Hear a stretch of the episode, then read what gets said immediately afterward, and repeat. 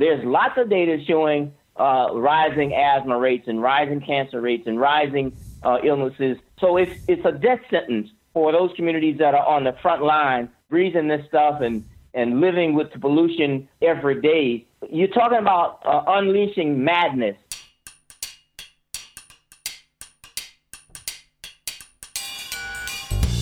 Welcome to Got Science, the podcast from the Union of Concerned Scientists.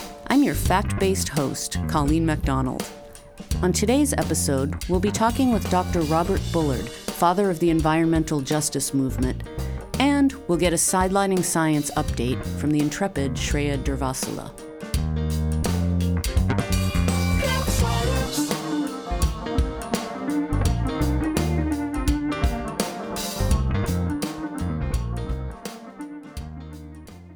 Science. It can be a force for good, working to protect the environment and the health of all Americans, especially the most vulnerable among us. But it can also be misused. Over the last century, science and scientists have been implicated in racist practices and policies, from forced sterilizations and eugenics movements to siting industrial facilities that pollute in predominantly minority neighborhoods. If you care at all about the environment, then you should also care that scientific evidence has proven that people of color are burdened with a greater environmental harm in this country. The environmental justice, or EJ movement, began in the late 70s to unite the Green movement with civil rights objectives and rectify some of these injustices. We're excited to have as our guest on this episode a scientist known as the father of the EJ movement, Dr. Robert Bullard. Dr. Bullard is the former dean of the Barbara Jordan Mickey Leland School of Public Affairs at Texas Southern University. He's taught at five universities, won numerous awards for his work fighting environmental racism, and written 18 books on topics including urban land use, transportation, housing, and sustainable development. Dr. Bullard is currently working on an initiative led by historically black colleges and universities to address the health, equity, and environmental issues that affect vulnerable families in the Gulf Coast states. Our correspondent, Louis Castilla, got on the phone with Dr. Bullard to talk about his work on environmental justice, environmental injustices like Flint, and how scientists can contribute to addressing environmental racism. It's a pleasure to have you here, Dr. Bullard. Could you talk about what environmental justice is for those in the audience who might not be too familiar with the concept? Uh, well, the environmental justice movement emerged out of the need for communities of color and low income communities uh, given equal protection. And it centered around the question of fairness, equity, and justice, and particularly racial justice. We have environmental laws on the books, and oftentimes they are not uh, applied and enforced equally across the board. And so, what the environmental justice movement has been about for more than four or five decades is to make sure that all communities are given equal protection, not about spreading, you know, the poison and spreading the pain equally, but making sure that no community becomes a sacrifice zone or no community is basically given things that other people don't want. Environmental justice movement also emerged around the issue of making sure that the good things and the, the things that make communities healthy and resilient and sustainable also flow to those communities that oftentimes get left behind or get forgotten. And so environmental justice is about human rights, it's about civil rights, it's about social justice, it's about health equity, uh, it's about climate justice, and those things that, that oftentimes get left off the table uh, because justice, fairness, and equity oftentimes will get left off. Could you tell us what prompted you to spring into action all those years ago? Well, you know, I was a, a new sociology professor here in Houston at Texas Southern University, two years out of graduate school, and I was asked to collect data for a lawsuit that my wife had filed suing the state of Texas, uh, the city of Houston, and Harris County for proposing and planning a, a sanitary landfill in a black middle class suburban community. And the the idea of putting a landfill in the middle of a, a middle class community in the suburbs was unheard of. And the only factor that made it different is that this was a black middle class suburban uh, community. Uh, my wife uh, filed a lawsuit, Bean versus Southwestern Waste Management, and sued the big company and sued the, the government. And she needed someone to collect data for that lawsuit, and I got drafted into the, the process. And the, the fact that there was no database, there was no GIS mapping, there was no laptops and iPads to do all of the work. And so I had 10 students in my research methods class at Texas Southern, and we began to do this study, and I completed the study in 1979, and we found that five out of five of the city-owned landfills were located in black neighborhoods. Six out of eight city-owned incinerators were in black neighborhoods, and three out of four of the privately owned landfills in the uh, city of Houston were located in black neighborhoods, and blacks only made up 25% of the population during that period of time. The, this was the first Bean versus Southwestern Waste Management Corporation was the first uh, environmental discrimination lawsuit to be brought uh, using civil rights. And so it was something that I didn't plan to work on this. This is something that was dropped in my lap. It was given to me as something that I had to do. And from 1978 up until today, I've worked on issues expanding from garbage to, to landfills to lead smelters to chemical plants to uh, you name uh, the issues of who has grocery stores and supermarkets and farmers markets to who has clean energy and renewable energy to a whole lot of areas. But it all sprang from that uh, one study uh, in Houston, Texas in 1978 and 79. You know, I can't help but think that what you just said is very similar to what has been recently happening with the Keystone Pipeline. A lot of progress has been made, no doubt, but there is still a very long road ahead to get to a society where we have true environmental justice, right? Oh, yeah. Oh, yeah. You know, the environmental justice movement has always emphasized the fact that poor people and people of color oftentimes get more than their fair share of things that other people don't want. And even middle income folks of color often get the worst of, of the bad stuff. As I said before, in Houston, Texas, this is not a poor, uh, low income, ghetto poverty pocket. This is a black middle class neighborhood of homeowners. Uh, and so when you look at the example of Keystone Pipeline and looking at the whole idea of where it would go and where where it emanates from. You're starting from Canada in First Nation, and you ended up in communities of color here in in Texas. So it has brought a lot of people out uh, because in the past the issue of environmental justice was considered just for poor quote minorities, but uh, with fracking and with these pipelines, it's bringing more people to become more aware that we need a strong environmental protection agency, not a weak one. We need strong enforcement and we need equal enforcement. That's what environmental justice uh, movement uh, has been preaching and has been organizing and mobilizing around. And I think the Keystone Pipeline really brought it home and got the attention of all kinds of people to this whole issue of justice. There's an executive order on environmental justice. Could you talk about what it has accomplished and what are some of the dangers of rolling it back? Well, you know, the Environmental Justice Executive Order 12898 that President Clinton signed in 1994 basically was the best that we could get. Uh, it, it was an executive order. We could not get legislation passed in Congress to mandate that uh, environmental justice is codified in law. And so, what the executive order does, it uses two pieces of legislation. It uses the Civil Rights Act of 1964, Title VI, that speak to the issue of non discrimination in the use of dollars that flow from the federal government. In other words, no federal funds can be used to discriminate based on race, color, national origin. That's the civil rights component of the executive order. The other component deals with the environmental part, and that basically flows from a law that was passed in 1969, the National Environmental Policy Act, or NEPA, that talks about environmental impacts of development or when uh, certain kinds of facilities are being built and the impact on the environment. And so, using the Civil Rights Act of 64, Title VI, and NEPA, that's the best that we could get. And even with those pieces of legislation, we still have not had the executive order fully implemented over these many years. And the fact is that there are no codes, there are no federal mandates to get this action into the states.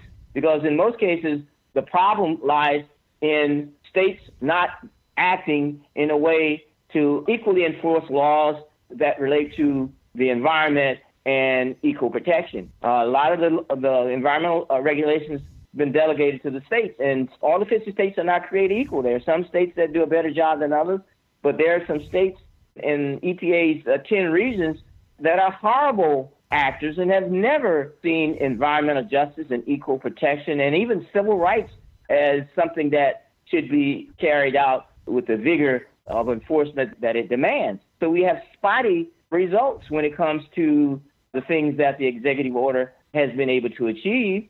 And so over these many years, we've had some examples of moving forward, but again, we've had other examples of stagnation and in some cases, uh, pushback.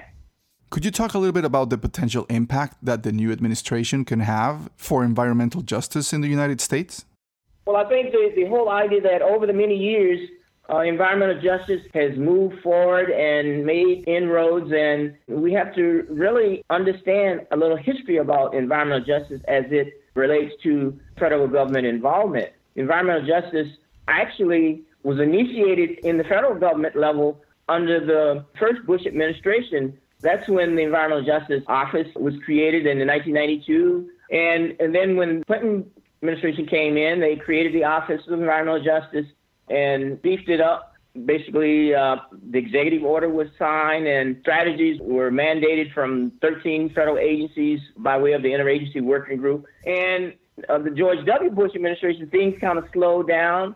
And after the uh, the Obama administration came in, the, the, the environmental justice issues picked back up. And so when you hear individuals that are being appointed uh, to various administrative positions, whether it's uh, the uh, EPA or Department of Justice or the uh, Department of, of Interior or Energy. When you talk about individuals heading uh, departments that have a history of suing the EPA when it comes to enforcing the environmental uh, regulations, that does not bode well for communities that have history of having the burden, but also it has implications for the larger community because the wind uh, changes and water flows, and the entire country uh, will will be impacted uh, when we talk about uh, loosening and, in some cases, uh, stripping uh, environmental protection and and lowering standards when it comes to health and protection of the environment as we know it today. And so it's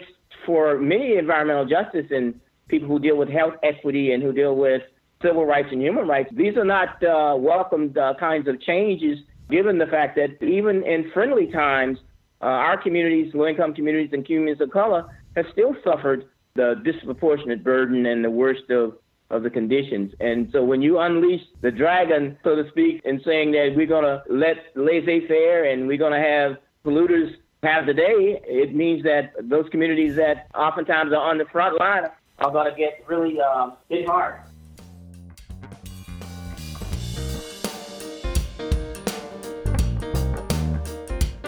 We'll be back in a minute with the second half of our interview. You're listening to Got Science, a podcast brought to you by the Union of Concerned Scientists. Learn more at ucsusa.org slash podcast.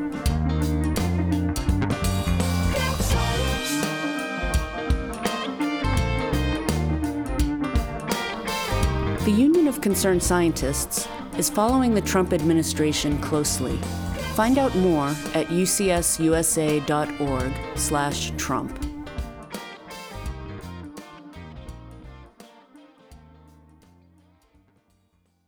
Some people argue that regulations hamper growth and hurt the economy. In your opinion, how critical are regulations to protect the health and safety of our communities? Well, all of this talk about regulations killing jobs, there's no data on that. But when we talk about loosening regulations and allowing industries to to pollute at will, there's lots of data showing uh, rising asthma rates and rising cancer rates and rising uh, illnesses. So it's it's a death sentence for those communities that are on the front line, breathing this stuff and and living with the pollution every day. You're talking about uh, unleashing madness, and it makes no economic sense. It makes no sense when it comes to the health and safety of communities. And so the only rationale that you could say uh, sense that it makes is political expediency. And that's not the American way. Every community should have equal protection, and every community should be valued and considered worth uh, having a quality and sustainable and nurturing environment. You mentioned Flint. What have we learned from it? There are lots of lessons to be learned from Flint. And I think the number one lesson is that when you take away a city and a community's democratic process, you open up a lot of cans of worms. When you start uh, getting bean counters in in positions that are looking at saving dollars and not looking at the impact on communities in terms of their health and livability, you're going to have problems. So we have to have independent minded individuals inside of agencies to look at the facts and make decisions in the best interest of communities because lead poisoning is irreversible. And so we're talking about uh, not something that can be fixed with dollars or a magic wand uh, easily. Uh, but the fact is that there are many Flints around this country. And I guess the silver lining of Flint is that it made the rest of the country realize that we have some tremendous infrastructure problems and that it needs to be fixed. And so Flint is not the, the only case of old industrial city uh, where, where the infrastructure is crumbling and, and posing risk to, to health. And in this very rich country, that is an abomination. That is criminal. I agree 100% with you on that one. Um, moving on to a different set of questions. What is the connection between environmental justice and science?